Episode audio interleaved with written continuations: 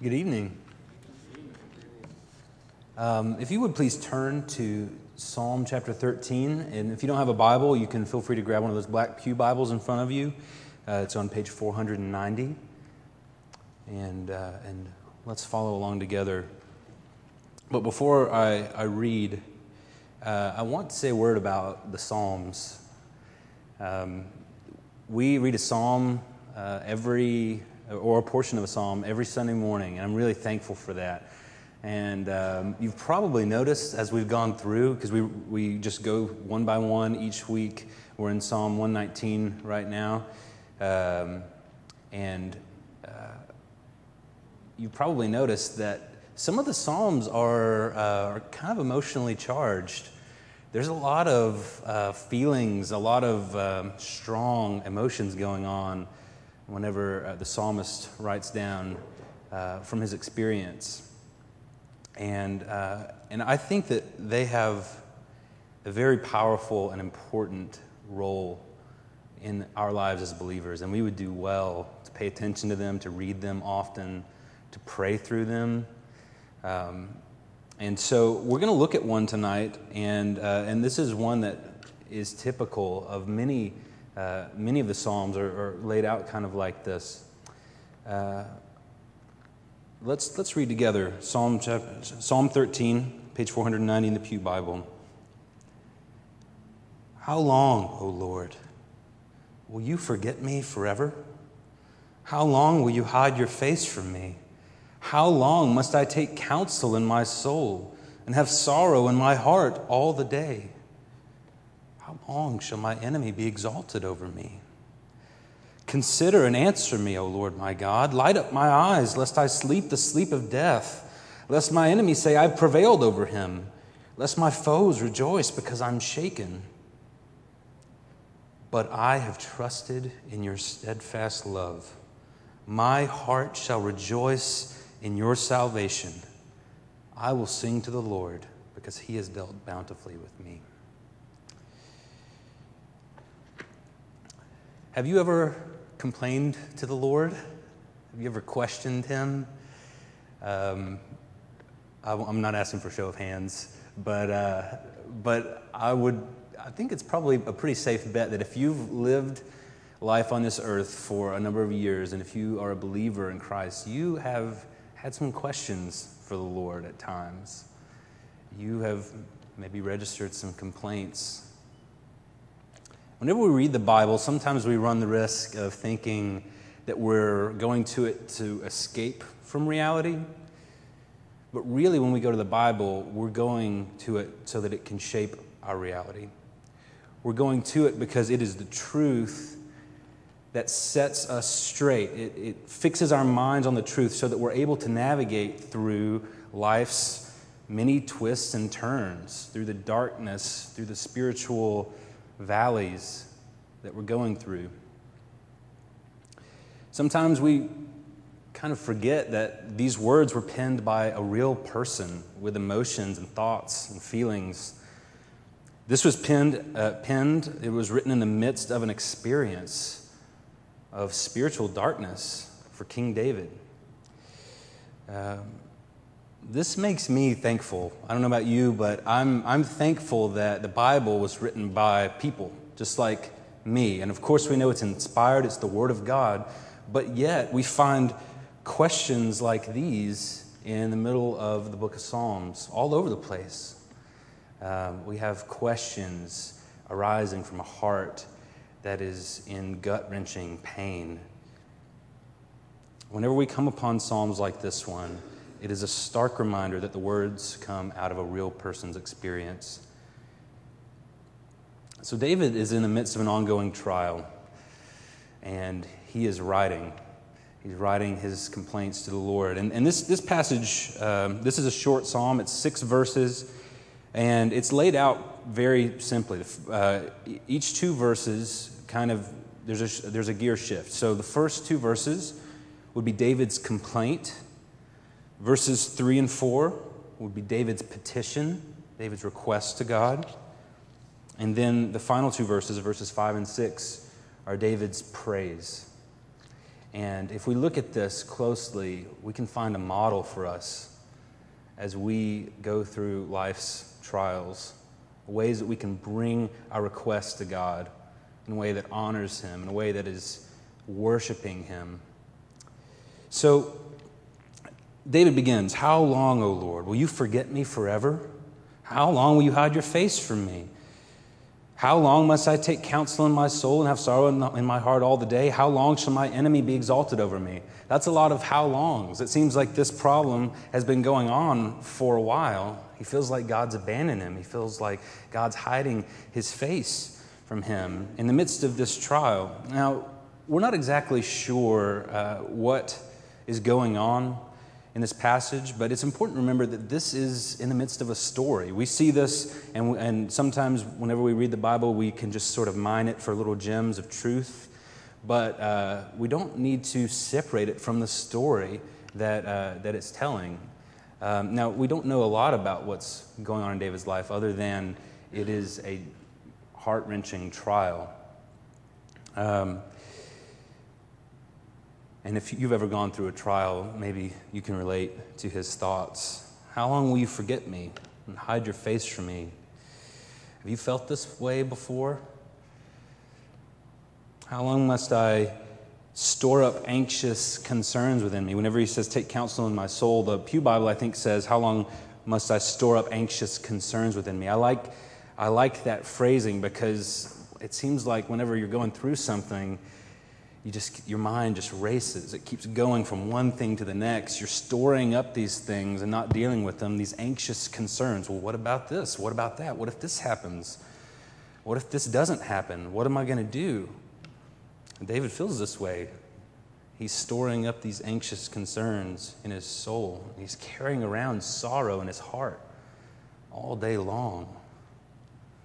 Even whenever he's around people around uh, around other people in the middle of the day, this is weighing on him heavy, heavily. Perhaps you're going through something, or perhaps you remember going through something where you felt this way. If you haven't, or if you're not right now, uh, it is the nature of life. You will.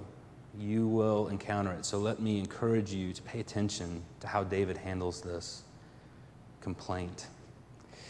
Uh, the next one is How long shall my enemy be exalted over me?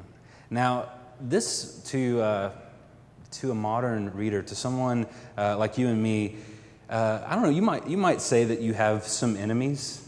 Um, hopefully, not a lot of enemies, but, um, but for the king of Israel, King David, there were a lot of enemies at various points in his life, some from within his own kingdom, like his son Absalom, who rebelled against him. Um, and there were a lot of other, other kingdoms surrounding Israel that would constantly try to war against Israel, constantly try to invade. Um, and so there were a lot of enemies in, uh, in King David's life, and they, and they show up a lot during the Psalms. Uh, and in this particular section, he's saying, How long will my enemy be exalted over me? Maybe you feel that way. Maybe you feel like people are laughing at you, at your misfortune, at this hardship that you're going through. Um, it's comforting to know that complaints are listed in the Bible because if you're like me, sometimes you just want to list them out. you just want to say, rattle them off, your complaints one by one. Um, but notice that David's not complaining to his friend or to his, uh, his wife, he's complaining to the Lord. And I feel like, um, and maybe complaining is not the best word, maybe it's um, just expressing his anguish. But whenever we bring our problems to the Lord, sometimes we can feel like, uh, like that might not be honoring to Him to register our complaints before Him. But if you're bringing your complaints before the Lord, you're saying that He can do something about it. That's honoring to Him.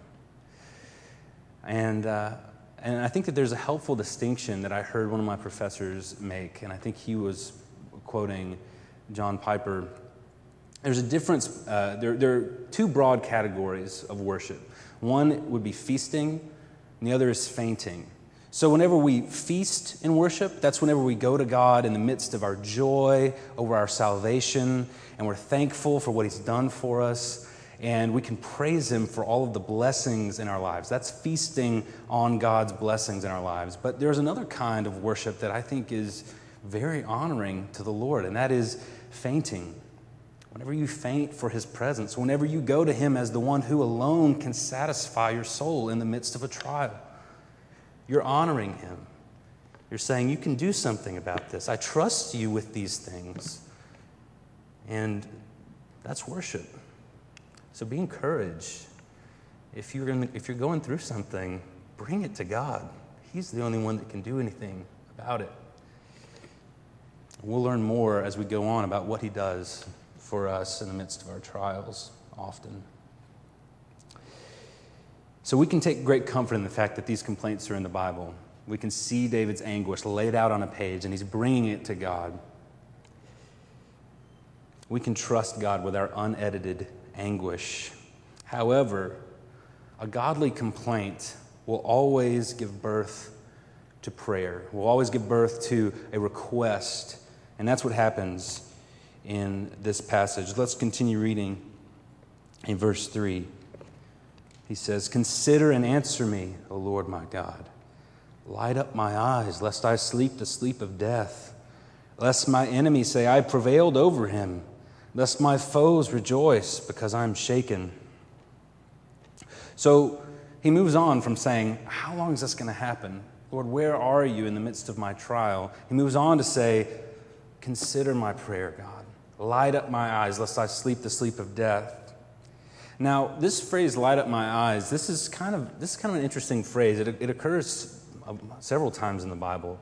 And, uh, and it has a physical and a spiritual component to it. So, physically, whenever you say light up my eyes, per, perhaps he's struggling from some sort of illness, some sort of ailment, and he's asking for God's help in that. Uh, but often, whenever the phrase light up my eyes is used, it has a spiritual element to it. Um, it means, Lord, give me spiritual sight, give me faith, give me strength so that I can see things properly, so I can see things clearly. And that's what David's asking here. He's saying, Light up my eyes, lest I sleep the sleep of death. If God doesn't enlighten our eyes, if He doesn't give us faith, eyes to see the truth, then we are doomed to just wander around in darkness. I want you to notice that uh, David gives reasons to God for why he thinks that God should answer his prayer. This is, this is interesting to me, and because so many of my prayers, I just kind of list off my requests to God and i'm say, please help with this, please help this person, God, please do this. But if you notice, a lot of times in the Bible, whenever someone's praying, they give reasons why God should answer the prayer. They say, according to your steadfast love, something like that. Whenever they make a request, they say, because you love me, Lord, please do this thing. Or in this case, David says, lest my enemies say I've prevailed over him, lest my foes rejoice because I'm shaken. So, the reasons that David is asking for God to help him is so that, uh, so that he doesn't look weak, so, he, so his enemies aren't exalted over him. Now, this might seem to us like if we were to pray this prayer, I think you, uh, there's a fine line between pride and faith in the midst of this prayer. For King David, he is the figurehead, he is the king of Israel, God's chosen people. Now imagine if his enemies are looking at him, they're laughing at him, they're wanting him to fall, they're, they're wanting to, uh, to get some sort of victory over him. If he were to fall, what kind of damage would that do to the people of God? Now, unfortunately, we have recorded in Scripture points where David failed. But in this case, he's saying, God, keep me from, keep my enemies from being exalted over me. This is a godly request because he wants God's name to remain great in the nations and in his kingdom. So, how, how might this apply for us? Because, um, unless I'm much mistaken, none of you are royalty. I know I'm not. Um, uh, so, maybe one example would be maybe you work alongside unbelievers. And you know, if, if they know that you're a believer, uh, you might hear some remarks sometimes. You might hear some, maybe some jokes, some, some questions. Well, you know, why are you not joining in with us doing this thing? Or why are you, why are you not laughing at that joke? Or whatever. Um, on a small scale, uh, a smaller scale than David's, perhaps uh, the people that we work with or we're around that are unbelievers uh, might be wanting on some level for us to fall. They want to confirm in their, in their minds what it means to be a believer and to say, oh, well, that person, that person failed, that person uh, doesn't believe anymore. So, yeah, Christianity is exactly what I thought it was. It's not for me. Um, maybe this is your situation. So, maybe, so what might a prayer like David's look like for you? Maybe whenever you're in the midst of spiritual darkness, you might pray something like, God, please strengthen my faith so that the unbelievers around me don't have to see the failure of another Christian.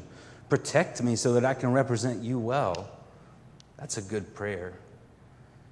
That's a prayer that honors God, that says, I want your fame to be great. I want your reputation to be uh, high and lifted up. I don't want to do anything to defame your name. But at the same time, you're praying, God, please restore me. Please help me. But it's for the Lord's glory ultimately. So we've got complaint at the beginning. Uh, David's expressing his anguish, but then it moves to petition. He moves to his request. He's saying, God, please enliven me, light up my eyes, lest I sleep the sleep of death. After that, he moves to praise. Complaint gives way to petition, and petition leads us to praise. Read with me in verse 5. But I've trusted in your steadfast love. My heart shall rejoice in your salvation. I will sing to the Lord because he has dealt bountifully with me. Notice the change from verse 1 to verse 5. Notice the change that occurs in David in just a few short verses. He moves from questioning to praise. And also, I mean, this is, these are just a few verses. The situation hasn't changed yet. He's, his situation is exactly the same as it was whenever he started writing. His problems haven't gone away. So, how is he able to shift from his anguish to praise? I think that's a good question. Well, he tells us, I've trusted in your steadfast love. My heart shall rejoice in your salvation. David trusts in the salvation of the Lord. And if you're going to take away maybe one thing from tonight, um, take, take this away with you. This is all over the Psalms, it's all over the book of Job and other places in Scripture. We don't receive peace through a better understanding of why trials are happening and these trials that are going to pass away, we receive peace by trusting in the love of God, which never, ever passes away. That's where we receive peace. We don't need to know exactly what's going on in our bodies whenever we're sick. What we need is a cure. What we need is some medicine. And that's what David is is saying. He's saying, I've trusted in your steadfast love. My heart shall rejoice in your salvation. That is bigger than everything else that I'm going through. Maybe you hear that. Maybe you've heard that 10 times. You just can't find within yourself the will to, to trust that. It maybe seems like cheating. It seems too easy say, well, at least I'm saved. Um, when your world is coming apart at the seams, how do you know that your hope isn't a fool's hope? The reason is because the God that we pray to is Almighty, creator of heaven and earth, but He's also a man of sorrows, acquainted with grief. In the midst of our suffering, we might cry out, God, why have you forgotten me? But it was our Master hanging on the cross that cried out, God, why have you forsaken me? We are never forsaken because Jesus was forsaken in our place. Though we may feel shrouded in darkness, it is nothing to the darkness that shrouded our Lord as he hung from the tree bearing the weight of our sins. This is why we have an unshakable hope. This is why we can trust him, because Christ was abandoned so that we could be found, so that we could be known and loved. He was rejected so that we could be accepted. He took on our sin so that we could take on his righteousness. He has given us every reason to trust him. If you doubt, take a look at the cross. He gave up his very life for us. Romans 8:32 says, "What then shall we say to these things? If God is for us, who can be against us? He who did not spare his own son for us, but gave him up for us all, how will he not also with him graciously give us all things?" This is the God we can trust. He gave up his own son for us we can take our complaints and our requests to Him. This is a God who will never leave us nor forsake us because He bought us with His own precious blood. Perhaps you are in the midst of darkness, in the midst of a trial. Maybe your world seems like it's coming apart at the seams. I urge you, follow David's example, trust him. Praise him for the steadfast love that he shows you. Because no matter what goes away in your life, no matter what props are being kicked out from under you, we have a secure hope in the Lord. If you're not in the midst of darkness now, you one day will be. I urge you to trust Him. Follow David's example. Sing to the Lord, for He has dealt bountifully with you. Let's pray. Father, we love you. Lord, we we trust you. God, we thank you that you've given us reasons to trust you. It's not a blind hope that we have, but it's, it's hope based on your love for us that we see so powerfully at the cross of Christ. Lord, I ask that you would help us to be f- filled with faith and trust in the midst of our trials, whenever all everything seems like it's coming apart, Lord, we ask for your grace to uphold us in those times. Lord, we thank you for your word to us. We pray these things in Jesus' name. Amen.